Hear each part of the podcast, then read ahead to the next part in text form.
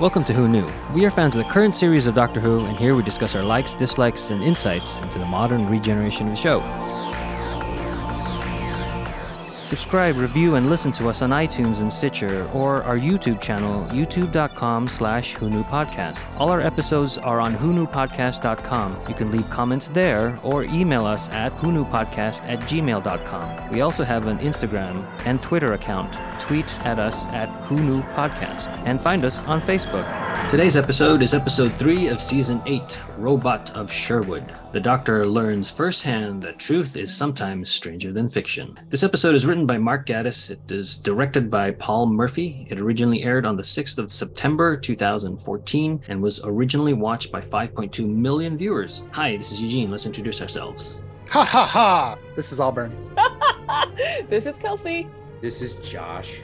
This is Heather. It's Clara's turn to choose a destination for the TARDIS, and she asks to meet the one and only Robin Hood. The doctor tells her there's no such person, but the moment they arrive in 1190 AD Nottingham, the man himself appears. Wanting to steal the TARDIS, Robin engages with the Doctor in a duel, sword versus spoon. Though the Doctor wins, Robin knocks him into the water, much to his and Clara's amusement. He introduces Clara and the Doctor to the Merry Men, but the Doctor refuses to believe they're real. So, I just want to open today's podcast by mentioning that we have been sort of dreading this episode for some time now. um, because I think all of us, most of us, I'll say, did not enjoy this episode on the first watch. Or the um, second. okay. Well, now I know where you stand, Eugene. but um, I actually really had a lot of fun watching this for the second time. So I'm so happy for you. thank you, thank you. So I'm just gonna start off there. Uh, from the very beginning, I thought I'm sorry, my cat is deal with that for a sec. From the very beginning, I really kind of enjoyed the banter, to borrow a phrase, um, between Robin and the Doctor, and it. The epi- oh, I mean, t- to be fair, the episode does start off promising. It, it okay. I won't say it doesn't like you know get a little weird eventually, yeah. but the first part is very cute. I love when um, Clara walks out of the TARDIS, and Robin Hood's response is, "Are there any more in there?" yeah, because it feels very Robin Hood. Yeah. Um, so and, started and get, off really well for me this t- this time. That's good. Uh, there's a point where the arrow strikes the TARDIS. We this isn't the first time that's happened, but when uh, the Doctor pulls it out of the uh, police box, you can see it repair itself, and I thought that was really neat because we hadn't seen that before. Mm-hmm. Even yeah, though we we kind of know it happens, we just hadn't seen it on screen. I was wondering in that moment, just like how that was going to play out, and then the ner- the movie nerd in me was just was thinking like, well, how did they do that? Was it there to begin with? Did they erase the hole? was there a hole there to begin with? Like, which one? Should I rewind it and look at the arrow to see if there was even like a full arrow in his hand? And then and then I was just like, shut up and watch the show. Is it hard for you to just like relax and enjoy things? Oh, I can relax. I, I, enjoy a show with things like that. Uh, uh, I, I, have two enjoyments. It's like a parallel. It's a, it's a parallel viewing. I watch it as a movie, but I also I can't look at it without my brain thinking of the five ways they could have done that. I'm like that with events. Working in events. Every time mm. I go somewhere, I'm like, this line management is atrocious. this was one of my hated memories of the show, but uh, going into it, you know, when you watch any show or movie, whatever, a lot of it's based on your expectations. And the the, the Doctor Who has a history of doing historical figures really well, thinking um, from um, Vincent Van Gogh to Rosa Parks. And I remember when I was watching this one originally, I expected, you know, Robin Hood and what we love about Robin Hood. And we didn't get what we love about Robin Hood. We got kind of a farcical look at it. The Doctor, which I didn't really catch, I guess, as as much the first time, was this is ridiculous. He's saying it's ridiculous. Don't laugh like that. No one laughs like that. So he's he's pointing out how ridiculous this is. Um, it kind of eased me into it, and then and then I just enjoyed it. Um, and then in the end, you know, bouncing off of what Eugene said to summarize, I don't think it went sour as much as it just went simple. Like the- Yes. it was like the premise was paper thin and they just kind of like didn't add any icing to the cake. It was Yeah. almost like it's almost like matzah at the end. Like they didn't even give the dough time to rise. It was just like, oh yeah, gold the arrow here goes, boom, oh it's over. But I think I think they traded story screen time for for banter screen time. Like Mm. I I know I'm jumping ahead, but when they're in in jail Mhm. and they're yelling at each other. It was hysterical. Like I really, I almost felt like don't cut around. Like just keep the camera there on them in one shot, and I, want to see them go back and forth because I found it really funny. And on on repeated viewing, I'd rather see, I'd rather enjoy that than some complicated, well executed plot. I mean, That's- I was enjoying it because it was simple. Honestly, Eugene, when when you asked me to write the description on this one, I was like, yeah, there's no techno babble. there's no like complicated names. I was like, if if I'm gonna write something, this is the episode I want to write about because it's uh, it's and honestly, the simplicity of it is sort of one of the things on my it's it's one of the things on my pro list now, um, Mhm. which ha- which is longer than it was before. So. That's good. It's Robin Hood. I just wanted freaking Robin Hood. You know, I wanted the the cheese and all that. Nah, it, it was it was fun. I thought it was interesting that there was an an Errol Flynn big ego Mhm. Yeah. joke. A dirty Um, joke reference. Love a good dirty joke in Doctor Who. Um, and then uh, Clara says, Something like I didn't need to know that. "No, I can't." I was that- going on to another part that I thought was funny, but Oh. I'm not sure if it's in this block, so I'll save it. Okay. Um, but it's amusing also when the doctor is trying to figure out if they're real. I mean, first of all, this isn't a real sandal. Oh, yeah. yes. Mhm. Like, what does that even mean? And then, of course, poor Alice. Uh, if you were real, you would be dead in six months. I am real. I'm real. Bye. Bye. And the callback to that later was funny too. It was. Um, so I those little bits of comedy. I think what is this the fourth episode with the Twelfth Doctor? Mm, Three. So technically four because because of his appearance. It is his third official episode. Right. And I think that this episode, although I didn't enjoy it as a whole, I think it did a lot for me in starting to really like this doctor Yeah. as a character. Can't speak for how I felt about the episode, but I thought as a character, I was really starting to warm up to him. Because just because you're mean and grumpy doesn't mean you can't also still be funny. And I think this Mhm. episode really Yeah. proved that. And I think that's why we all had a hard time. Like everyone says, the beginning of of Capaldi's run is is rough and all that stuff. It's just it just wasn't Matt Smith, and we didn't we didn't know what was happening. And he's kind of like a funny straight man Mhm. in a way. and then there was a shot of the Sheriff of Nottingham getting off the horse where you saw his boots that had zippers up the back. Yep. Oh God, I didn't see Hmm. that. Yeah, yeah. it's- I mean, they were nice boots, but it's just like, well, they cut away from that really quick. So some some good stuff that I have about this episode is that the imagery of the TARDIS amongst the, the greenery of the forest looks amazing. Like it makes that blue really pop. So they shot on a great location, and they, like we mentioned, they had great costuming for the period. Those are things that I lo- like about this uh, this But too sunny and too green for Nottingham. Yeah. I mean. That's true. Do you know anything about that cave location? That was really cool. Yeah, uh, that cave. There's like caves and tree roots put together. Mhm. Uh, I think it was um, in the national park, Brecon Beacons National Park. I wonder if it's a, a, a heavy touristed area where people like have wedding photos and selfies in, in that same spot. Yeah. like Central Park. You're right. You can always shut down a section. As as Kelsey can attest to, this was the episode where I kind of stopped my Capaldi watching, or at least started watching it very begrudgingly. no, Um, you you you said done. I just said I'm done. yeah.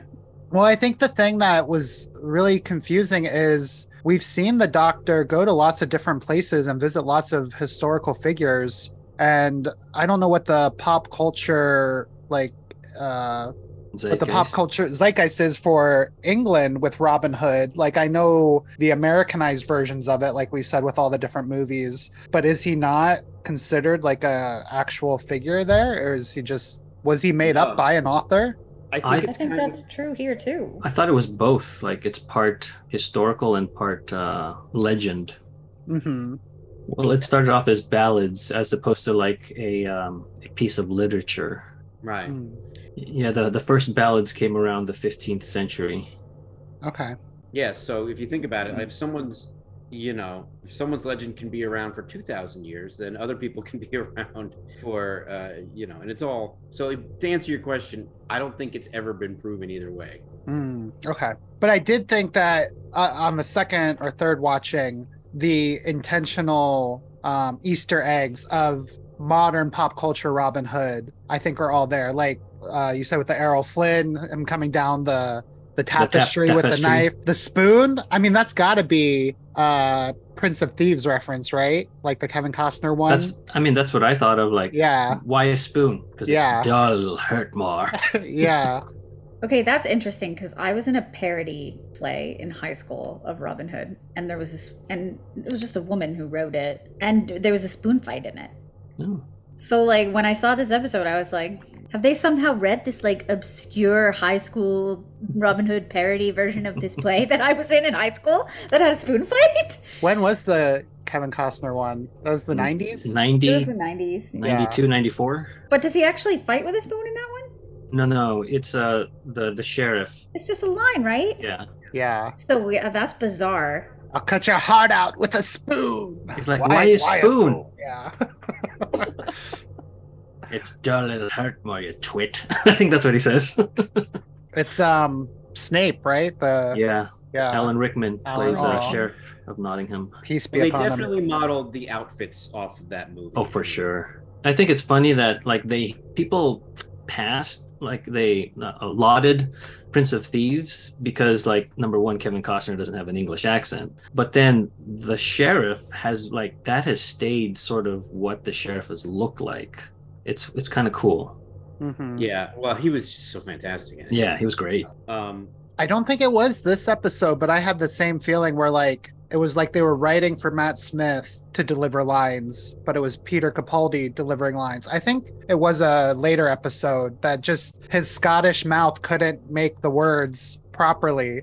So yeah, I'll have to remember when we get there. But yeah, the writing, you know, eh, a writer and an actor, or writers and actors, like they develop off of each other as they go. And so you start to write because you know, oh, this actor can do this. But it felt like, at least at the beginning here, that they were still trying to to write things for Matt Smith's character, Matt Smith's doctor, instead of Peter Capaldi's doctor. Hopefully later they get better. I, I will admit I haven't watched a lot of his later seasons. are you enjoying these more now? I am. Like I think today, um, or this one in particular, like I was able to enjoy it more only because I knew I hated it so much before. So The bar was so low. yeah, that- yeah. I, I think they could have made that work. That um, I guess timey wimeyness of the Doctor's regeneration because he keeps asking, "Is he a good man?" From uh, Deep Breath, his first episode. So maybe his solidification of this persona or incarnation, I think. It, it was affected by him, uh, Matt Smith, saying that this regeneration is going to be a whopper or a doozy. So I, that could have been something that they could have followed and maybe justified why this doctor is so kind of uneven and doesn't is delivering Matt Smith lines, but even though he's not Matt Smith or the Eleventh Doctor, because he keeps asking, "Am I a good man?" That's sort of the through line for this Doctor yeah, from Deep Breath. So they could have done something with it. I just feel like they tried something and they, they were like, "Yeah, let's abandon that." But I think it could have been worthwhile if they had followed through. Mm. Just now I'm realizing that the Robin Hood character in this is that character who has the deep darkness underneath of the the facade of Yep. of laughing. Yeah. And I just want to say that while I can 1000% picture Matt Smith saying all the bantering lines, you're absolutely right about that. Um, am I still here? Yes. Yes. Okay. We'll hear you. Sorry, my cat keeps lying on my keyboard. um, I, I can also, I also think they very much belong to Capaldi's character because the overlying theme of all his suspicions and bantering Well, there's a little bit of jealousy in there.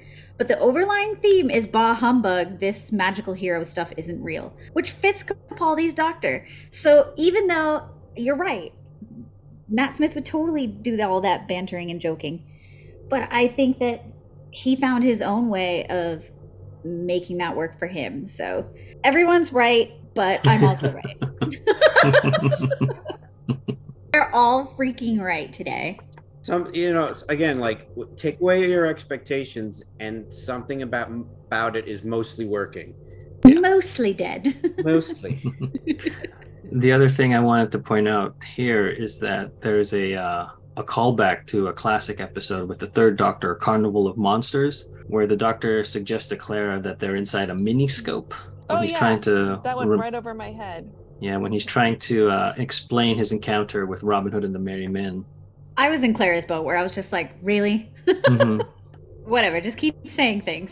it was so long ago since I saw this episode. I- I did not recall what the deal was, so I was watching it just as clueless as you know, every, every, uh, a first time viewer.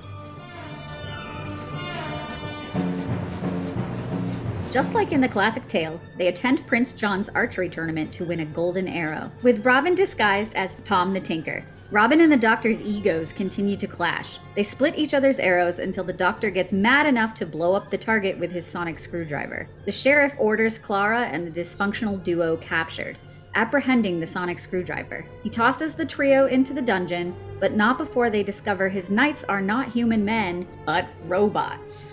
Woo! That piece with the uh, the robot's uh, helmet splitting that looked pretty good to me. I like that a lot. Yeah, I thought the effects, you know, except for the gold being poured. Yeah. Uh, but even that wasn't too bad. Like most of the effects, they were simple enough, and I didn't really see anything that I felt looked wrong. Mhm. Um, we sort of glanced over it summary wise, but the conversation between Clara and the sheriff was great. The we way haven't that gotten there yet, I don't think. oh, we haven't. Oh, sorry then. Oh, you're right. Uh, no, they're still in At the, the, tournament. dungeon. No, they're Sure. yeah. Okay. yeah, I, I have it playing on my phone. So. Um, some some uh, behind the scenes, the way they did the uh, the arrows like splitting, th- those were practical. They wired the arrow uh, through a system of pulleys so that it would go into the one that's already in the bullseye. So I was like, these look really good. I wonder why. And then watching the behind the scenes, I'm like, that's why it was done practically. So he did use like a homing device He sort of to yeah. get the arrows to go through. What about the location?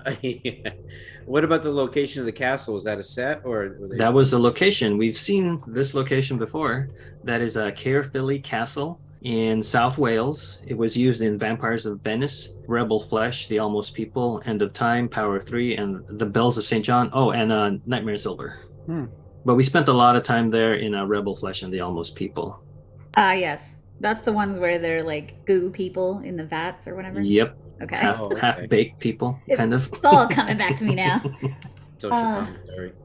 I we we were talking about the robot knights a little a few minutes ago, and but I didn't get to say. I thought it was really clever how their lasers were the shape of a cross. A cross, yeah. Which Now, do you think the conceit behind that was it did that to assimilate into the world, or was it like that anyway in a, in a sci-fi coincidence? I think it did that to assimilate in the world because the castle, like Mhm. uh, the ship is the rocket is disguising itself as a castle. So to have that sort of aesthetic would not draw attention to itself. Right. They were kind of like Transformers, where when they arrived, it like scanned everything and created what it needed to create. Or it could have been more like the Chameleon Circuit, where it was go. originally intended to to blend into every And location it was at. Yeah, yeah. I liked later uh, the kind of predator style targeting, like you see the that cross on the the peasant Yes. that gets killed by them. Um, Mhm. That was pretty cool. I like that. Yeah, the, the, that stuff was done well. I just wish that when um was it the doctor that cuts off the left arm of the one of the guards knights? It kind of flopped, like it had no weight to it, but it had all the circuitry, so and chainmail. So if there was something that they could have done to put weight, so it looks like it doesn't bounce when it hits the Mhm. ground, I think that would have helped sell that. in, in that same scene, the gold arrow was also looked pretty lightweight for a solid gold arrow. You know, I mean, that's just movie props. What are you gonna do? Sure, yeah. But yeah, um again, great banter. Yeah. They shot. Uh, they the shot of the arm hitting the ground is in slow motion, maybe probably to to mask what you're talking about, Eugene. Yeah. Well, obviously didn't mask it well enough because here we are talking about it. And I will say though, like the production uh value of this episode is great. Like Oh, for sure. look- no, even the, the silly robot faces, like nothing looks fake. Everything's great. The the costumes are fantastic. The you know, it's, Yeah, the the inner face once you remove the helmet looks like it was cast out of metal. It looks great. it all it's all. But uh, obviously, the money went into production design. Well, and this is the BBC's wheelhouse, right? Like Yes. period pieces. I'm sure they had all these true. costumes around. Yeah. They had like all just the thinking that bows and arrows. Yeah. Don't British people just have a medieval outfit in their closet? Isn't that? It's required. And we all- we all have a cowboy outfit in our closet. Yeah. Heather, you Uh, were saying the banter. I'm sorry. Go ahead. In the dungeon. Yeah, so when the three of them are in the dungeon together, I mean, I, I laughed. Every it was really funny, and I kept thinking to myself, like, you know, I know that my goal is not to have this be a male-heavy show, you know, but I really think the dynamic of the young, handsome Robin Hood and the old, you know, crotchety, jealous doctor is so fun. And I would love to have that be like a full time companion. It's almost like it's like a buddy cop situation. And um, the more I listened to them try to one up each other, I was like, oh man, maybe this could be in our future. I don't know. I, I really liked it. We haven't really had, I mean, we've had a, a male female, but it's a little different because you can't barb each other quite so hard.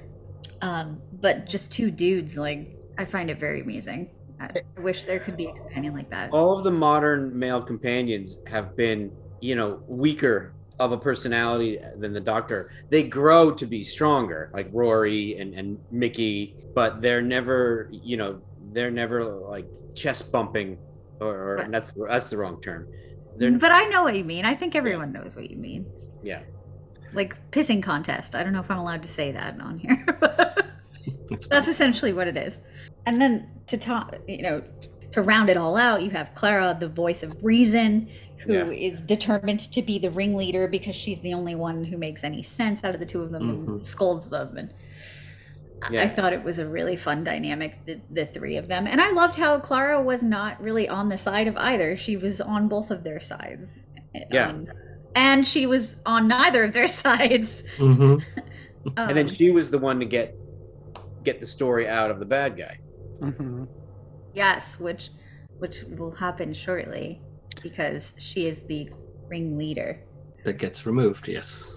I think um, the the Robin Hood character especially reminds me a lot of Chris Hemsworth's take on Thor, but not like the first movies. What he's come into, and I I wonder if like I doubt that they went to this or, or got any inspiration from this, but maybe it does say something to the the pop culture changing a little bit, where um, that brigado that's like has less underneath of it. Like, you know, it's there just to be there, like just to mask the pain. I don't know if that's an older uh, story trope, but that's definitely something that I was feeling watching this time that Robin had more of that comedic sense to it. Um, and so maybe I wasn't ready for that back in 2014, but um, I was really feeling that this time watching. Hmm. It's interesting that you might not have been ready for that in 2014. Maybe. I don't know. It's I was probably just pissed off at Peter Capaldi. Like, who is this guy? Yeah. You're on Matt Smith. Yeah. to a devil's advocate, this Heather. Um, the Go on. I was uh I was okay watching it, but then when you watch it again and it hits you a different way when you watch it a second time or a third time, what I don't like about uh, Clara being the ringleader is that it removes and it takes away from the doctor being the smartest person in the room. And again, they could have explained it like I'm still regenerating. I don't have all my faculties together or something like that. It just feels like that Moffat has such a crush on Clara and he wants to make her the main character where I'm like, this is the Doctor Who show. The Doctor is the main character. So if I just wish there was something that made it sort of justifiable that the Doctor was so taken down by um like this uh this ego ego building or what do you call it ego comparing i'll use co- politically correct terms this uh, ego comparison with Robin Hood that there was just something that could have I don't know put it in there, and that's the only thing that I could think of is that his regeneration is still not settled. It turned you know, it turned that into a bit of a plot point in this episode. Yeah, but I, when we get there, I felt like it could have been beefed up more. Oh, yeah. I don't know, and I, and I also think that Clara has changed her origin, even though we've been with her for half a season at least, I think, and two uh, Christmas specials. We still don't really know who this version of Clara is. We kind of get the hints that she is a school teacher and educator, but um, you have all that stuff in your in the back of your head when you watch it the first time. Is she the governess from the Victorian era? Is she the girl in the Dalek with the souffles? And so I don't think she's earned the right to be that main character yet, like you would with Rose by the end of her run. Or if you take the same amount of episodes that Rose, Donna, and Martha were in, they kind of earned that right to now take the lead character role, and the doctor can sort of take a back seat. So this to be the third episode with a new doctor, uh, I think that's why it doesn't feel right to me. Well, when we first met Oswald Mhm. in the Dalek, was that her name? Yeah. I mean, she was really, really smart. Mhm. Um, But but then you have to think that that this is not the same person. she was pretty smart, or she was at least clever as the governess too. I don't know. I feel like I've seen her be clever and smart enough times, but maybe I'm only thinking of that because I've seen all the episodes after. Yeah. Be- because you're also you're also thinking of the actress. This is a different Clara than those two that you mentioned. Yes, but you said you just said yourself. It's always in the back of your mind It is. that we But- don't actually know that at that po- at this point. Yeah. We so don't know the truth of her. So. and that's why I've been able to ruminate on like why doesn't this hit for me over this past week after watching it and preparing for this podcast. I can't I can't perfectly recall what after she jumps into the time stream how she resets. So I, I can't really. He saves her and then she, she becomes a new person. Like we don't have to talk about it right now. I, I just can't recall. Yeah. happened. And I and I don't blame that on Clara or Jenna. Kind of blame that on Moffat. blame it on Steven Moffat. Yeah. All right. It's not a competition about who can die slower. It'd be me though, wouldn't it? Yeah. totally be me. That's all I have to say about that. In Nottingham, robot knights collect all the gold they can find. Any peasant who can't provide is captured for manual labor, helping melt down gold to create what looks like large circuit boards. Back in the dungeon, Robin and the doctor bicker like children. When they're scolded by an unimpressed Clara, the spying guard determines her to be the ringleader and takes her to the sheriff of Nottingham. Clara uses her feminine wiles and cleverness to trick him into telling his story. He witnessed the crash of a skyship and is helping repair the ship's circuits so he can use it to take over the kingdom. So I guess we got a little bit ahead, but now, Josh, you you liked the discussion they had.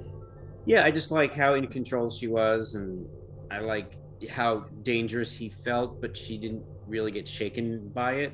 Well, she she she did get shaken to a to a realistic degree, but how she was able to deal with it, and it just I, I actually like what Eugene's sort of not liking the fact that she is a substantial person in in the room with the villain, and I I liked the way the conversation went and then she she basically explains what she did at the end like the way to get some something out of someone is to make them think that you know just as much Yeah. um And I'd like to clarify that I do like what's going on. I just wish it wasn't the third episode of a season. yeah no i get you I, I again like i can't i'm gonna have to find out what refresh my memory as to what happens in that episode where she jumps into the time stream to actually have that discussion with you. We'll do we'll do a bonus episode on it. Um but um oh and what else i, I like too i thought the actor who played him was great. So Mhm. i felt Yeah. like he really he really grounded the episode. The robin hood actor was good too but it was more of an outlay a cartoonish role.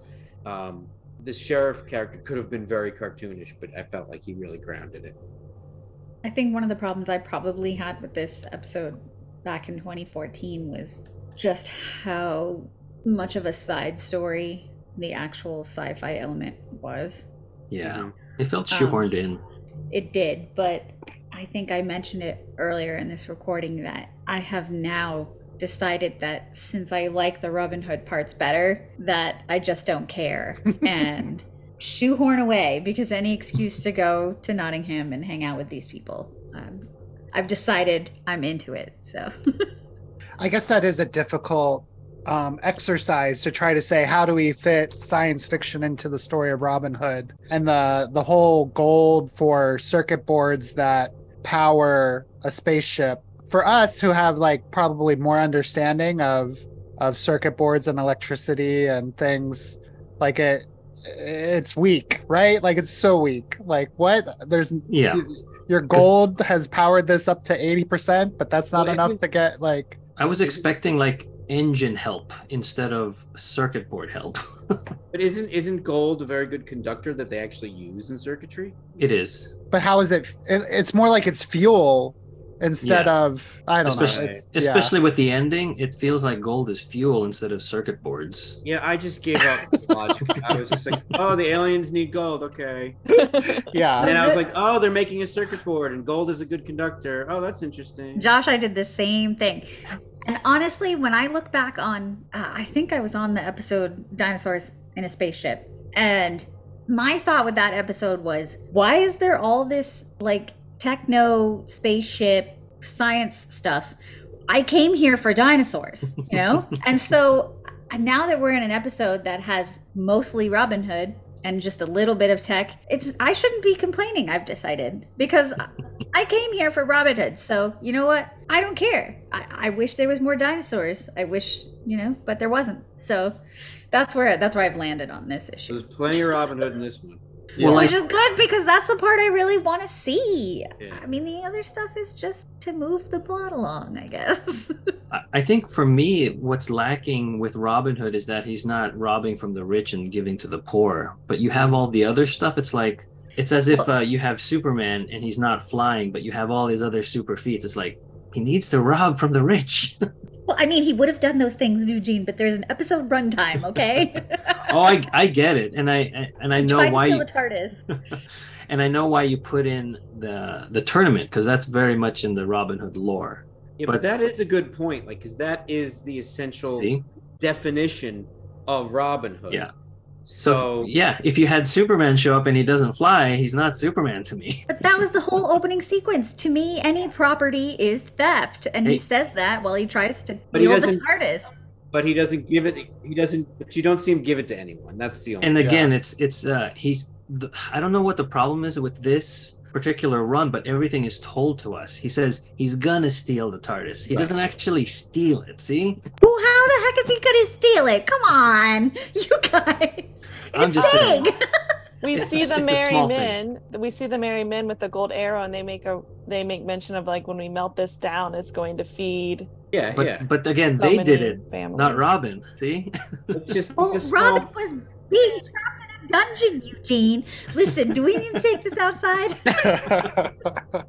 I, I just know for me personally that's what i want to see at least like some little thing hmm but uh, back to the dungeon where now it's just the doctor and uh, Robin Hood. Again, that stuff is great. It's funny. I like seeing the, the. It's like we we mentioned before. Like we like seeing the doctor kind of turned on his head, where he's not able to do something. I don't know. And they shot that in in the real castle, so it was like no wonder it looks so good. That's like a Hmm. real stone wall room.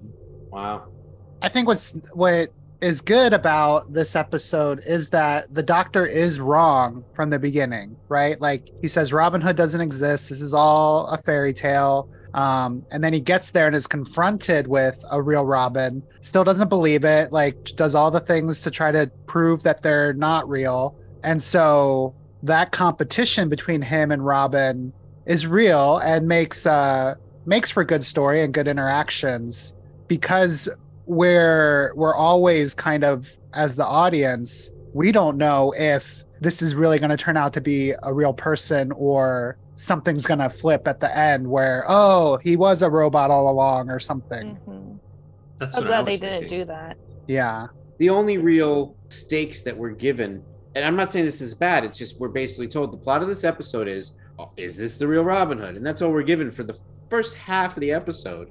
Um, Yeah, well, there's also not any clues that says this might not be the Robin of Robin Hood's uh, lore, or it might be a Right. robot. It's it's only the Doctor telling us things that are almost confirming that they're real, but he just doesn't believe them.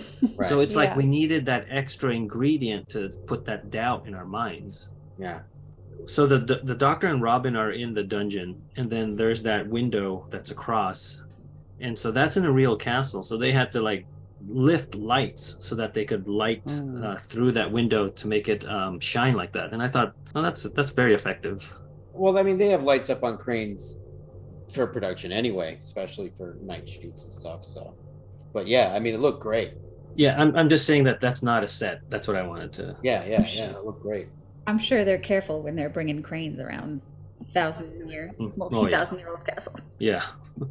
Um, just to point out the one line where they kick the keys down the shaft, and he says, "Well, there there is a bright side." Clara didn't see that. Yeah, I like how it makes all the noises, and at the very end, it's. There's great writing throughout. I mean, there's there's good one-liners. I think, Yeah. especially from Robin. It's just the whole. I mean, it really saved the episode for me. So kudos to the writers yeah. and of Once course you to the know- actors. Once you know what you're watching, it's very enjoyable. Mhm. Maybe that's what it is. I, I think it is. I think it is. Oh yeah, yeah. Well, based on our expectations. Mhm. Well, I mean, I, I'm also able to look at the good in it now instead of just being like, first time I watched, I was like, I didn't like this at all. Now it's your expectations are tempered. And now that we're a little further in, I will say we talked about some of the action that, but he shoves the knife in the uh, tapestry and slides down it like that's. It doesn't feel like an action shot.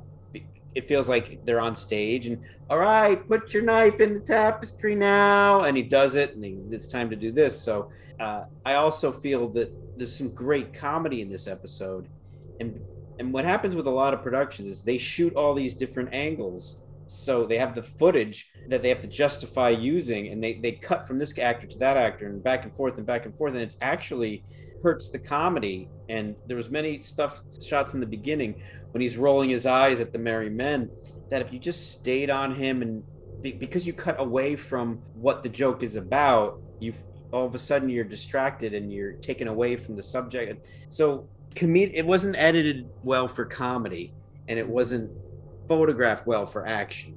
It was just sort of middle ground. Like this is how you shoot a TV show.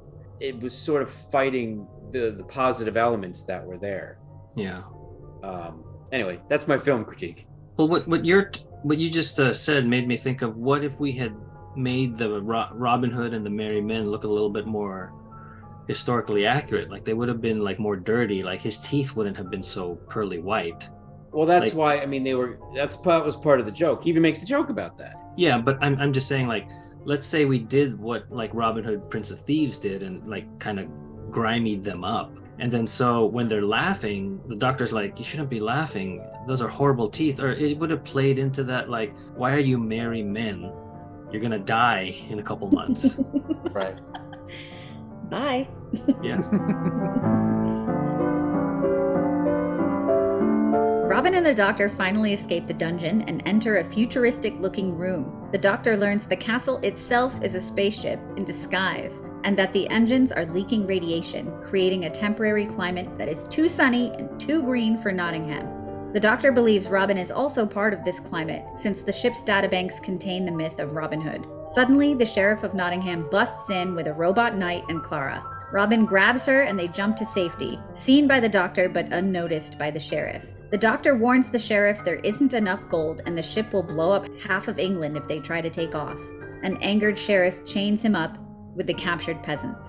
So there's there's a cool Easter egg here when they're going through the different iterations in the computer of Robin Hood. There's a uh, black and white one with the Robin Hood shooting right at the camera. That's the second Doctor, Patrick Troughton. Oh, He- neat. Play Oh. Robin Hood? He played Robin Hood in 1953. I feel like that's like a rite of, rite of passage if you're a British actor. You have to like do Shakespeare, play Robin Hood, you know, all Was those. that photo from a movie or a, a play? Uh, it's a movie. Neato. Um, it's it's weird. The Doctor gets captured again. I'm like maybe once. Well, the But- first time he wanted to, he said that's how you get your information. I, I wish he would have done that for this one as well, but it felt uh, Well, because he does get information later. I won't go into that now. So I just wish that this doctor tends to do things like that, like with deep breath that we mentioned. Mm-hmm. When he leaves Clara, he meant to do that. So I wish that they would sort of. I don't know what I, what I want. I just want you something do- different. Yeah, Do you you see. think he let himself be captured to give Robin and Clara more time to escape? Because I- he saw out the window that they were doing just that. Yes, but again, we are putting that onto it. There's nothing that kind of says that. I wish that he would have said something like that. Like my plan worked to get captured. I'm getting information and it also gives them time to escape. I don't know. But if he'd said it, it would it might have led on to the sheriff that they weren't dead. oh, but I'm sorry. I'm talking about at the very end when when everything's all good. Like I'm glad my plan worked out. And then Mm. Claire's like, "Well, your plan didn't work out. You got captured twice." He goes, "I meant to Oh. do that, and then I meant to do that. That's this is why I did that, and then the second time is why I did that to get you and Robin. Like that's what I mean. Sorry, I should have said at the very end. Gotcha. I have no explanation for that. That's okay. It's here that we also get our the Promised Land reference. Is Yes. uh, and But- here is that to the name of the ship, or is it just? I like their destination. yeah. For me, it's like, hey, remember the promised land? Here it is. Yeah, it it felt well. It was a little bad, Wolfie. Yeah, it was. I don't. I don't even recall. Yeah, Exactly. So you know about deep breath, like at the end, the half-faced man, the promised land with uh. Yeah. So then this one, the computer is like the destination of this spaceship in Nottingham is the promised land. Oh, I didn't catch that. Yeah, exactly. You don't catch. I didn't catch. it's weird. It's it's like very on the nose, but you also don't catch it. It's so weird. Yeah, and then I hadn't. You know, I didn't watch that last episode you just mentioning three weeks ago. Yeah. so it wasn't even fresh in my mind and it's not a very obvious um, uh, motif like bad wolf or the crack because it's whack Also, in this scene, Kelsey and I both had a problem with the sheriff and the robots blowing up the door to their yeah bridge or whatever it was. Like, it's their ship. yeah, yeah The door wasn't couldn't locked. They could just walk in, but it was more dramatic. they- they're in one of our rooms well, how should we get in there blow up the door And then they're like, "Well, that's just customary in our culture." but maybe the maybe the doctor sealed it with the. Okay, With I know. the I'm sonic inventing screwdriver he doesn't have. yeah Oh yeah. See, there could have been a simple thing where he goes to the console, let me uh, deadbolt this door, but then it, whatever. Yeah. It's just like so many missed opportunities here. and isn't that the same ship that takes off with no problem 10 minutes later yeah. It- Maybe what about this ended up on the blown up door room that we have Don't we Was need it to a- be airtight for the cabin pressure? And we're robots. we're all robots we don't need to breathe Touche. I, I do not remember this at all. Like them going into this room where all of a sudden medieval sets become sci-fi sets. Like I did not remember that at all From before. from when I first watched it. So it's like what sticks about the sticks out about this episode is all the Robin Hood stuff. It's not what's real like yeah why are they there? Why is this wrong? Why does the doctor need to fix this? the, the plot is obviously a veiled stage for robin hood Yeah. So Yeah. is it so impossible that they could actually just go back in time and like nothing supernatural or space happens? Like, could they actually just have an, A normal real adventure? I- I old timey adventure? Like I that used to we- make me upset about this show, and now I've just kind of accepted it. But like, would it be so hard? I'll point out uh, Shakespeare Code with Martha and the Tenth Doctor, where the supernatural alien aspect is actually explaining how Shakespeare got inspired to write some of his plays. I think that's why that works for me hundred percent, where Robot of Sherwood works like fifty percent or sixty percent. I'll say sixty percent because some stuff does work. Yeah. Do you, I mean, I don't think you necessarily need more than that if they're in an interesting setting. Like, what if they really did go back to the time of the dinosaurs? You don't need aliens to make that cool. I don't you know. what? I just thought maybe for once they might do that. But and it is interesting other uh, there's never really any story where you have in modern time many time travel stories where oh no we screwed up the timeline how do we get it back on track Well, we have a Father's Day with the Ninth Doctor. that's Would- true. Right that's like they- one of the only times they've, Yeah. they've really dealt that then they came up with an interesting but cockamamie rule of like Yes. points in time but you know we can screw up other things So Heather, that goes back to what your original request was, is that they go back to just seed time, but then Rose screws it up, which then introduces the Reapers that sort of have to correct time. Yeah, that's what happens, Heather. But what if they just get chased by a dinosaur? That's all I'm asking. Jurassic Park with the doctor, okay? Well, we we kind of lost that shot. yeah. I I think it works best when like something like this would have worked better if the sci the extra science fiction element completes the Robin Hood story somehow. Yes. Like Yeah. a way that we all Yeah. assumed it was like that because it was historical, but Yeah. the science fiction element is what caused it to unfold a certain way. Where this is just random and then Robin Yeah. Hood knows all about Gallifrey and Time Lords and it's like just don't tell anybody, okay? Like Yeah. yeah. like I, I was sort of going to save this to the end but you're bringing it up now i would have liked it if this is how the sheriff of nottingham got into power Mm. like why is he such a he's like a general where it should be prince john but we don't even see prince john in this episode No. so- Well, he's Like not that- usually uh, a big character in the books. He, he Prince John kind of comes in. Oh, that's that's King Richard. Um, I, i'm just saying that the sheriff Yeah. reports to prince john yeah. so well, why the- is there no prince john here and it could have been explained that the sheriff took these robot knights and imprisoned prince john like and then the doctor's like there's no prince john well that's that's they his he wanted to depose him. Yeah. But They then that's like it's so the, the doctor would have been like, "Oh, this isn't supposed to happen right now. This is happening too early." Well, also, Except too- that, but yes, but yeah, but instead they made the plot that the Doctor doesn't believe that Robin Hood ever existed. but um, it- there's movies and story and incarnations of Robin Hood, such as the Kevin Costner Prince of Thieves, where the Prince John character was combined with the Sheriff of Nottingham. Um, so they, it so it started to become that as well. Like we can't have two bad guys, so Yeah. just make him one bad guy. Hmm. I guess I haven't seen the Kevin Costner one in a hot minute. I still enjoy it. I mean, it's an American version of that myth, so Yeah, yeah. it's uh, it's very of of the time. Yes, that is for sure.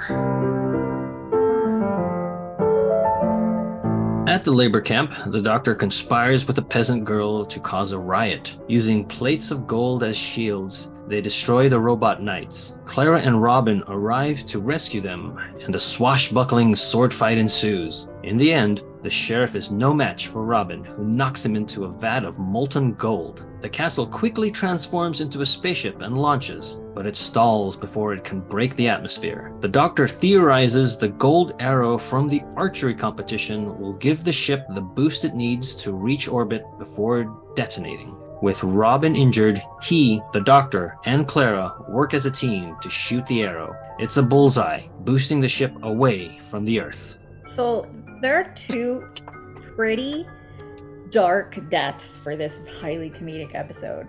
The Yeah. first one um, was the peasant.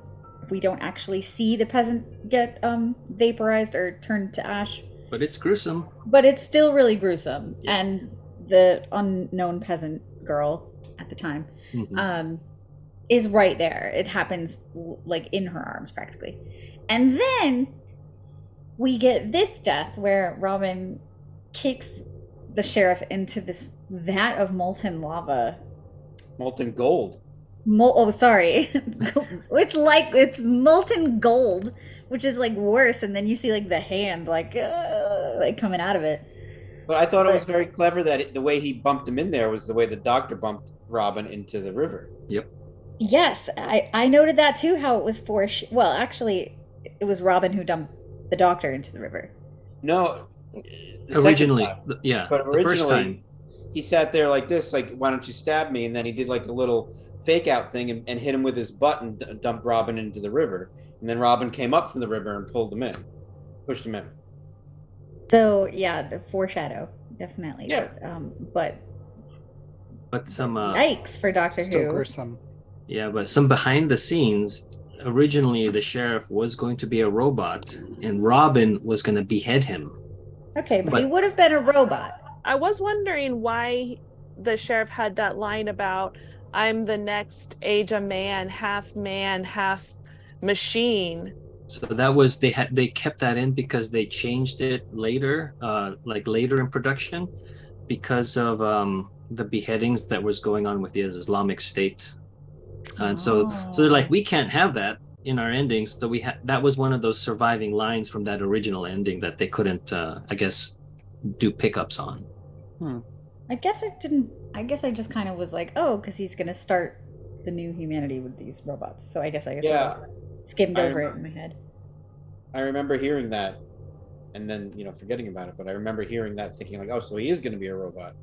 Then I just forgot about it. But I did like how he killed them using the doctor's move. Like I felt Yeah. like Brit, like oh now they're friends. it's like there should have been more of that where the doctor is sort of influencing the myth of Robin Hood. That's what I felt was missing for my own tastes. Mm-hmm. Yeah. It's Like- it, this is a weird episode. I ended up liking it a lot more because how simple it was. But now that we're analyzing it, it was so simple. It wouldn't have taken much to beef it up a little. Yeah. It wouldn't. It's minimal Yeah. effort here. Yeah. And that's why these things that I'm bringing up, I think, where one or two lines would have worked for me. And then the the one that I, I was also um, bouncing back and forth in my head was when the ship goes up and then he's like, "We can destroy it." It's kind of like that old trope of like the the bad guy is getting away. How do we stop him? We oh we overcharge the engine or the warp drive, and then so this ship then blows up. It's sort of what they're doing here, but then this would have been a great line for the doctor to be like, Am I a good man helping the ship to blow up? Is like, Am I a good man in destroying these people from just getting to their destination? Mm. Because He didn't he didn't aid it in blowing it up. He just aided it. He actually blowing aided up it in someone else. lasting longer. But I think Eugene's saying it was never even a thought in his mind that he might somehow get these people out of an exploding ship. Right.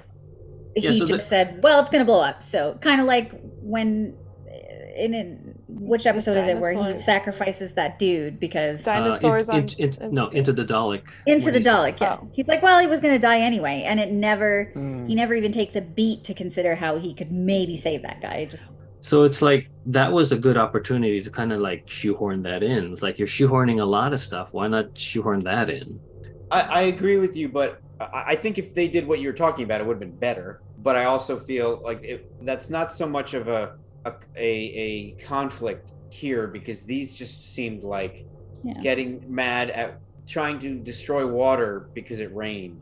Well, Like Mhm. they just and I yeah, and I get that, and, and I I'm trying to shoehorn things that would make this episode better for me because when we boil it down, this is a simple episode, and this is probably for kids. They'll love it because you don't have to think about these deeper things that I'm thinking about. But I'm just you know, yeah thinking of what got- I would want.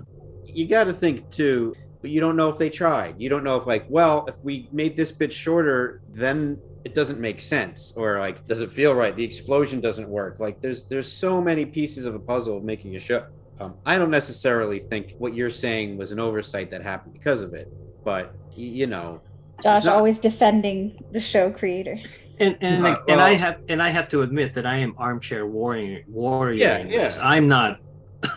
I don't have a plan. I'm just sitting here thinking what I would do. and i'm sure you know they're like because I, I i have i find a lot of fault with this i don't find a fault with this script i just find this script lacking um that being said the writer of the script or the writers would say yeah so do we if we had another month we would have done all that stuff that you said but it had to be in on monday like but it's it's Mark Gatiss. So what we've liked about him is that he takes sort of mundane things and in, injects darkness into them. I just Yeah. felt like that was missing from what I kind of like about him in this episode. it's mark gatiss on in credits you, you you don't you don't know if he did the final pass Sure. Yeah. Oh. There's- there's so many there's so many elements Shade. yeah well, i- in the behind the scenes, he went on set, so that makes me think he had a bigger hand than just the Well. credit. I think it would be really cool if this were a two part episode and they put in Prince John and they made um, the Sheriff of Nottingham a robot and like they really sort of dug more into the sci fi to make it make sense, but also kept in plenty of fun Robin Hood Sherwood Forest mischief. Maybe Yeah. even we got to see the Merry Men more because that, Yeah. they looked like a bunch of fun. I don't know. yeah. I will say on on that side of things, they really blew their chance on using Robin Hood on this episode. It was it was fun, like we were saying, but there was so I mean there was so much more that could have gotten out of Robin Hood, the story. I, I agree. that uh, this is what you chose to to do with it, but And later, there is a two part episode where I'm like, I really could have handled this in one. Like, Mm. so I think maybe they should have reevaluated that. I, I also think that we hold the nowadays we hold these historical figure episodes up to the Van Gogh standard. Yeah. Well, that's their own fault for making such a Mhm. dang Yeah. good episode. yeah, that's funny, Josh. I was just about to say that. I was like, I think when I first watched this and it was they, we were teased with Robin Hood, I was I was expecting a Van Gogh ending. There's so much potential here, right? There is, there is. You can't love something for its potential. I, I also feel like we're spoiled with our two parters and the historical stuff we got with the Russell era, that anything afterwards feels like they can't live up to that. Hmm. Oh, and then go, going back to the like the doctor being captured twice, we never really see how he gets out of those situations. And for me, that's always the fun of the doctor. Like, how does the doctor become resourceful to get himself out of a predicament? Well, in, th- in this one, uh, Robin Hood saved him. Uh, the first time, right? Well, the second time. what was here, the second time? When he was like talking to the sheriff and said he's a legend. He when he he's telling the sheriff Robin Hood's one of yours, right? And Oh, sorry. sheriff- I'm I- I'm thinking of when he's in the the uh, peasant like quarry uh, labor mhm. because he just like slips out of the uh, the shackles. We don't really see how he does that. Oh. Hmm. Oh, yeah. Unless I no, missed he- it. he- But again, that's the fun of it for me is to see how the doctor gets out of this. Where well, with the day of the doctor, it's him overthinking it. Where Clara just opens the door. It's like that's funny. Where with this, it's just for convenience sake. He doesn't full on escape though. He just he just gets out of his shackles. Yes, but again, that's the fun of why I like the doctor. I want to see how he does that. Yeah.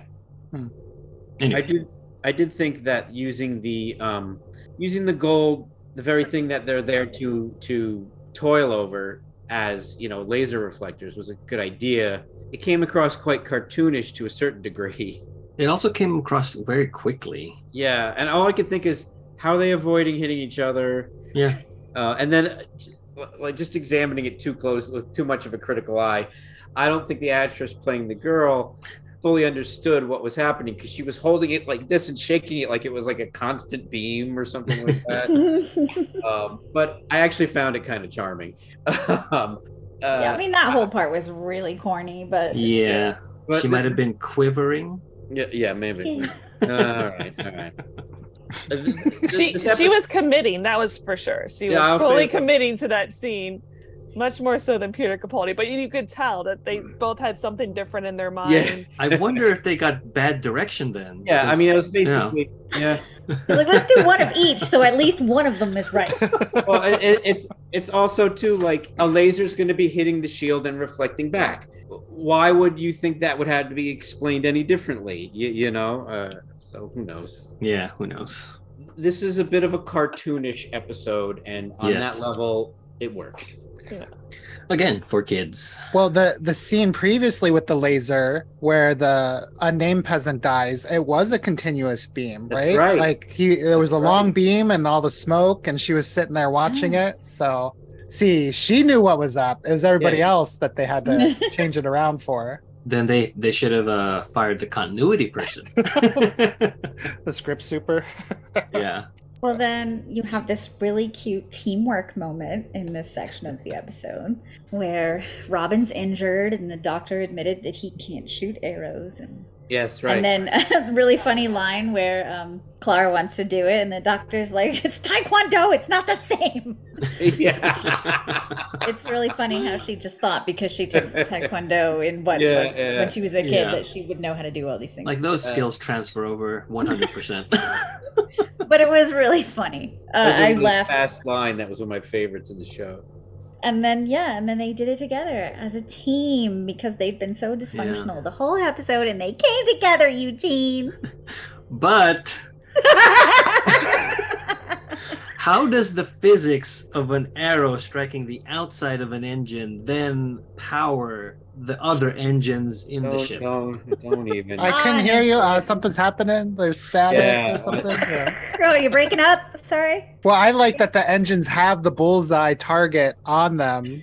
That's Just, okay. just to tell you, this is what's happening. Yeah. Today I didn't even notice that. it's it's to say if you miss this one, there'll be another one coming Yeah. along. right. This one will get you 20%. The outer ring will get you 10.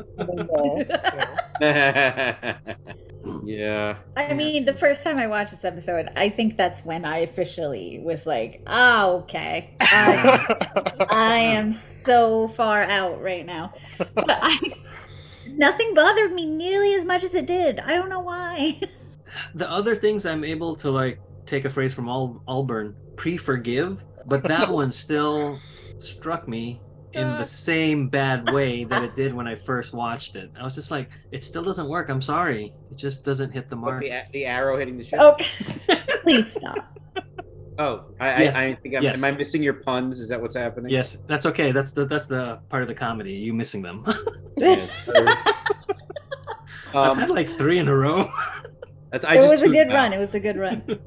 Well, now we know if we see a car running out of gas down the road, if we just throw gasoline at it, Somewhere it hits the top exterior. it's like a sponge. And then it launches the car out of orbit. we hit it with an arrow of solidified gasoline. Oof, yeah. I know when I'm hungry, if I just throw a sandwich at me. If I dip my hands in jello like Palmolive. These are all things that are real. That's true. Based on the logic of this episode, yes. Robin Hood shares meaningful words with the Doctor, saying that they're not heroes, but if they continue pretending to be, others may be heroes in their name. With all his theories disproven, the Doctor has no choice but to admit Robin and the Merry Men are in fact real. The TARDIS takes off, revealing the peasant girl who helped the Doctor incite a riot in the labor camp. The peasant turns out to be the Lady Marian, and she and Robin Hood are reunited at last. So at the end, we get a uh, heartfelt kind of making friendship with uh, Robin and the Doctor, and I wish the sto- the the episode had been about that, like that had been the through line. Yes, it's good, it's written well, but it comes out of a silly episode for me that doesn't quite land when. But I do like it on its own. Hmm. I just wish it wasn't attached to this other stuff. I think tonally it matched though, like it, sort of a Van Gogh moment, but it wasn't as deep or heavy as a as the Van Gogh moment, which made sense because the episode was not as deep or heavy. So I thought relatively it fit well. as a as a writer you you start off with having the doctor and robin in the beginning of the episode be antagonistic and then so by the end of the episode their arc is that they become friends i get that but it just felt like there was so much rich, richness in what they were what robin was saying to the doctor and the doctor was saying back that i wish that had been throughout the episode What's a really good thesis statement that needed that, like at the beginning, instead of Robin Hood's not real, yeah it should have been like, oh, you never want to meet your legends or you don't want to meet your heroes or something more like that. If it was if the doctor then used Rob like Robin Hood's gonna come save us, and that's what gets all of the the the workers yeah rallied. Like he's trying to rally them and like, who are you? Who we don't know who you are. Like, and then he begrudgingly says, "Well, Robin Hood sent me. Robin Hood sent you." You know, and Yeah. that would kind of like form what what Heather was saying when they worked together. And that or would have been really good. Or- now going bouncing off of what you said josh we now know that that uh peasant woman or whatever right, captured woman is maid marian so she knows who robin is so in the conversation that the doctor is having with this lady he could have mentioned robin and then she's the one to spread to the others that robin is going to come help us because this guy knows him right. like that would have sat- something something yeah, in that- satisfied in that, that. regard. yeah to tie to tie in again i think these sh- these shows are written and made running downhill at top speed with people's shoes untied like that's how a television show gets made because you know that it- not only do we have expectations of, of of the doctor and stuff but we have expectations of robin hood of, what that means to us is you know whether which incarnation of robin hood hit us you know as a kid or an adult like I, my first Mhm. robin hood i don't know if my first robin hood was the disney robin hood or errol flynn they're kind of in- intertwined in my mind but that's robin hood to me so I I'm looking for that. So Mhm. it's a bit of a loaded gun for different for different people. So I think something that I didn't like the first time I watched this, I didn't like that the doctor up until the very end was still like Robin Hood's not real, Robin Hood's not real, Robin Hood's not real. Um, but like I didn't mind it so much this time, I guess. I wasn't like thinking that hard about it, but I do remember that wasn't that was something I didn't like. yeah, and if he saw him rob from the rich and give to the poor right in front of his face, he couldn't really deny it. Yeah. And see, that's why I want that in there. Uh, anyway, uh, knowing what it was set out to do, it's more successful than I thought. Anyway, And I agree with you, Eugene, that I think the writers are leaning very heavily on the fact that you already believe that you already have a knowledge of who Robin Hood is, what he Mhm. stands for, that he's known for. They're really counting on you bringing that with you, which is why, you know, they don't really show you, which is unfortunate. And that's why it should have been a two part episode. But anyway, Yeah, because I felt like the guy playing Robin did a good job. He Yeah. he, he he did great against Peter Capaldi and Jenna. Robin Hood is easy on the eyes. As Clara can attest to. but Claire wasn't just- slouch in that dress either. no, she looked great. And I I I don't know how I feel about this. Sometimes I I like it and sometimes I don't like it. But when at the end it's revealed that Maid Marian, uh, the Doctor, like help reunite Maid Marian with uh, Robin Hood, it just felt very convenient and easy sometimes. And then sometimes it's like, of course, that's what he would do. Now that he believes that that's Robin, of course he's going to continue to help propel that legend, that myth. So And I, uh, I forgot that was Marian, so that was a n- Yeah. surprise for me again. Yeah, time. and then it was a surprise to me at the end. I didn't even really think about it. Uh, and it was nice. It was a, it was nice. And Yes, it depends. It depends on my mood if it's nice or if it's annoying. Every time I see it, I'm like, so was she standing behind the TARDIS the whole time? I know. yeah, Or, like- that too. Did they Yeah. time her entrance like she she she started walking from where Yeah, I got that. the doctor put her in a pocket universe that was only expiring for a couple seconds. Don't listen to all of us talking. Don't listen to. Just pretend you know nothing. Stand back there. If you're good, you'll get a gift. Uh, but I'd just like to read the the, the thing that uh, Robin is saying, or what they're saying back and forth. They're talking about being not being heroes or being heroes, but if we if we both keep pretending to be, perhaps others will be heroes in our name. Perhaps we will both be stories, and may those stories never end. I just thought that was again great. Doctor Who has been going on for 50 plus years since its inception in what 1963 and Robin Hood has been going on since the 15th century. So it's just like it's cool that both of those stories kind of tie in, not only because of the, the longevity, but because of the similarities between who the the Doctor started off as a kind of a, a criminal, a thief, stealing a TARDIS and uh, going against the establishment, which was the same thing that Robin Hood is doing. So again, that stuff I like.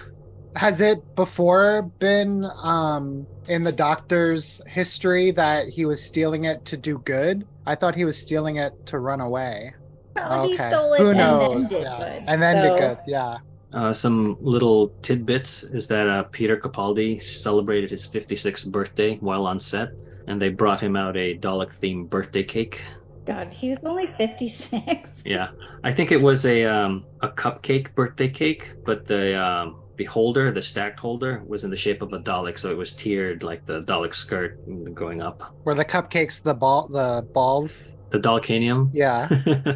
I'd like to think they were. It was a very quick shot, so I don't really Okay. know. So he, he was only six years older than me when this was shot. When he shot this, Well, you look great, Josh. Thanks. or he looks really bad. He's a he's a Scottish 56. Oh, that's yeah. right. That's right. Yeah, let's go with that. It's funny. One of the times that I rewatch it this week, I felt very much uh, in Peter Capaldi's things of where he's like, "Don't laugh. That's not how people laugh.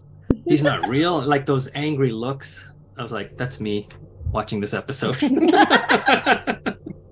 okay, so we have Tom Riley playing Robin Hood. He was recently Augie Bidlow in The Nevers, and he's married to Lizzy Caplan from Mean Girls and uh, Castle Rock and Masters of Sex. Oh, okay. Kaplan. Who do you recognize? You ever see Party Down? No. Is that the one about uh, The caterers. caterers? Yeah. Yeah. So okay, in Mean Girls, she's the one with the very gothic uh, emo, like black long hair. Okay, I recognize her face. She's in a lot of stuff. She's also in a Yeah. Marvel short. One of the uh, one Yeah. shot. Was she in True Blood as well? Yes, think- the first yeah. season of True Blood, she gets killed. Oh, uh, Rip. spoilers. Spoiler That's alert. been around forever. That's been around forever. That's like a ten-year spoiler. No, that's why I was uh, just side note. I was reading. I'm reading Song of Achilles right now. Uh-huh. My friend Katie's like, I'm not in a rush to get to the end because I know it's going to be sad. And I was like, spoiler. She's like, Heather, never mind. That's almost like a two thousand year old spoiler. Roger Ashton Griffiths plays Quayle. He's the uh, Rip. I guess Lord that gets killed in the beginning. That's a housing Maid Marian. He played Mace Tyrell in Game of Thrones. He was a priest in Brazil, the Terry Gil- Gilliam, Brazil, and he played P.T. Barnum in Game of, uh, sorry, Gangs of New York. Huh. Sabrina Bartlett plays Quayle's ward, is what she is credited as, not to spoil her reveal of Maid Marian. She played uh, Si- Sienna Rosso in Bridgerton and Abigail Turner in Victoria, with I think that's also with uh, Jenna Louise Coleman. Ben Miller plays the Sheriff of Nottingham. He was Colonel Lancaster in Paddington 2, Lord Archibald Featherington in Bridgerton, with I think he was with uh, Sabrina.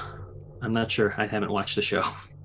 Ian Hallard plays Alan Adale. He's done a lot of Doctor Who audio dramas with Big Finish. Trevor Cooper plays Friar Tuck. He was also in uh, Classic Who. Most recently, he was Takis in the 1985 Revelation of the Daleks with the Sixth Doctor that we did Hmm. and he he played Richard Martin in An Adventure in Space and Time.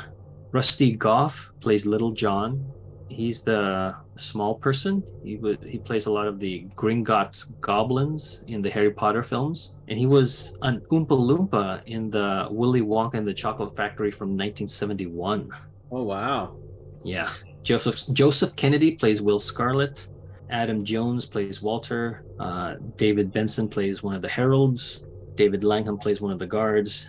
Tim Baggaley plays one of the knights. Richard Elfyn plays the voice of the knight, and Philip John Bailey is the on-screen knight. Uh, Matthew Dale plays John Little, and then we mentioned Patrick Troughton appearing as uh, Robin Hood in that archival footage. All right. Robot of Sherwood. Who is this episode good for? Or more specifically, this episode is good for who? A new viewer, a casual viewer, a fan of the show, or a diehard? I, I mean, I'm just going to go with my gut because I don't want to overthink it. Go for it. Oh my god. I'm going to say new for some reason. okay, so I'm going to say new because I think what really stands out in this episode is the funniness and the ba- the bickering. And I think we've all sort of mentioned it at least once in this episode that one of the reasons most of us were able to enjoy it better this time is because we didn't have these vast expectations. So I'm thinking if you go into this having zero expectations and you just see all this funny banter and you don't have anything to compare the parts that are suffering to, that you might think, oh, this show is funny. I'll I'd like to watch some more. So I could be convinced otherwise, but that's what I'm saying, and um, I will stick with that for now. My gut says new. Fresh eyes need to. You need to watch this episode with fresh eyes. Do not go in with baggage about who the doctor is, or who you think the doctor is, or who, what you think a Doctor Who episode should be, what you think it should achieve. Um, it's not because it's not going to do any of that stuff, but Mhm. it is a good episode. Like just, and it's like it's a siloed episode and so i think like it's best for a new viewer who's just like ah, what's this doctor who all about i'm gonna watch it and find out and i think i think they would enjoy it Then Right. later they might come back to it and be like, "Oh, now I see what a steaming pile of trash this is." But Sure. again, with nothing to compare it to, they might just have a jaunty time. yeah yeah so i i agree with heather Um, I am not gonna say new. I think this would be good for a fan. Uh, only because I I don't uh, I don't think I would use this to introduce somebody to Doctor Who. Um, and for myself personally, I know I did have baggage going into it, but rewatching it a couple times, I like it more and more as I watch it. Um, so for those reasons, I'm going to say fan. I'm gonna say new with a caveat that it, it, it's good that it's good for a new viewer who has, has no idea what Doctor Who is. They may never watch another episode as a result. I, I, even if they enjoy it, like I don't think there's anything in it really that would be like, I want to watch more of this. I could see a new viewer being like, oh, that was kind of fun, and that was it. Whereas one of the most famous new viewer episodes would be Blink. Someone watches Blink and like, oh, what's this? I want to watch more of this. But that being said, a new viewer has no idea that it only gets better. Like it's only up uphill from here, or it's only you know, it only gets better from here. So so you start the bar low to build it up. I, I, think that's it. I think what Heather and, and Kelsey was saying is hit, hits it on the nose. That like I don't know nothing about no who. uh, what's this show? That was kind of fun. And then like, well, here's another one, and then you could just watch more. Um, I think anything above a new fan on first viewing, they'd be we'd be disappointed, which we were. Mm-hmm. Um, Start at the bottom. Now we're here. You know. I, I think if not a, a, new a new, it's only you know it's only good for a fan or above once you've seen it already. So if we're just judging it on first viewing, a new Who viewer. Uh, Brian and Frank texted me. Brian would put it into a diehard, and Frank would put it into a fan. Makes oh, sense. a fan. A fan. Hey Eugene, um, I watched the Robots of Sherwood, and now I wish I was kind of on the uh, podcast because I have thoughts, but um, I really enjoyed it this time more because I knew it was going to be silly. The first time I watched it, I got kind of lost as to what they were trying to do. Um, it was a lot of fun. I thought the archery section was a lot of fun and silly and enjoyed it. And Clara's enthusiasm for it was a lot of fun to watch. But I realized what I did not like about Capaldi's doctor is that he seems to be stupid. I mean, he was so prejudiced against this being real, knowing that it couldn't be real, that he didn't do the normal doctor thing of watching, observing, deducting what was going on. He said, it can't be real, there's got to be something else, which is great, but it was also not looking for that other thing. He was just trying to prove himself right that it was bad. So when he saw the spaceship, he was like, see, see, I told you.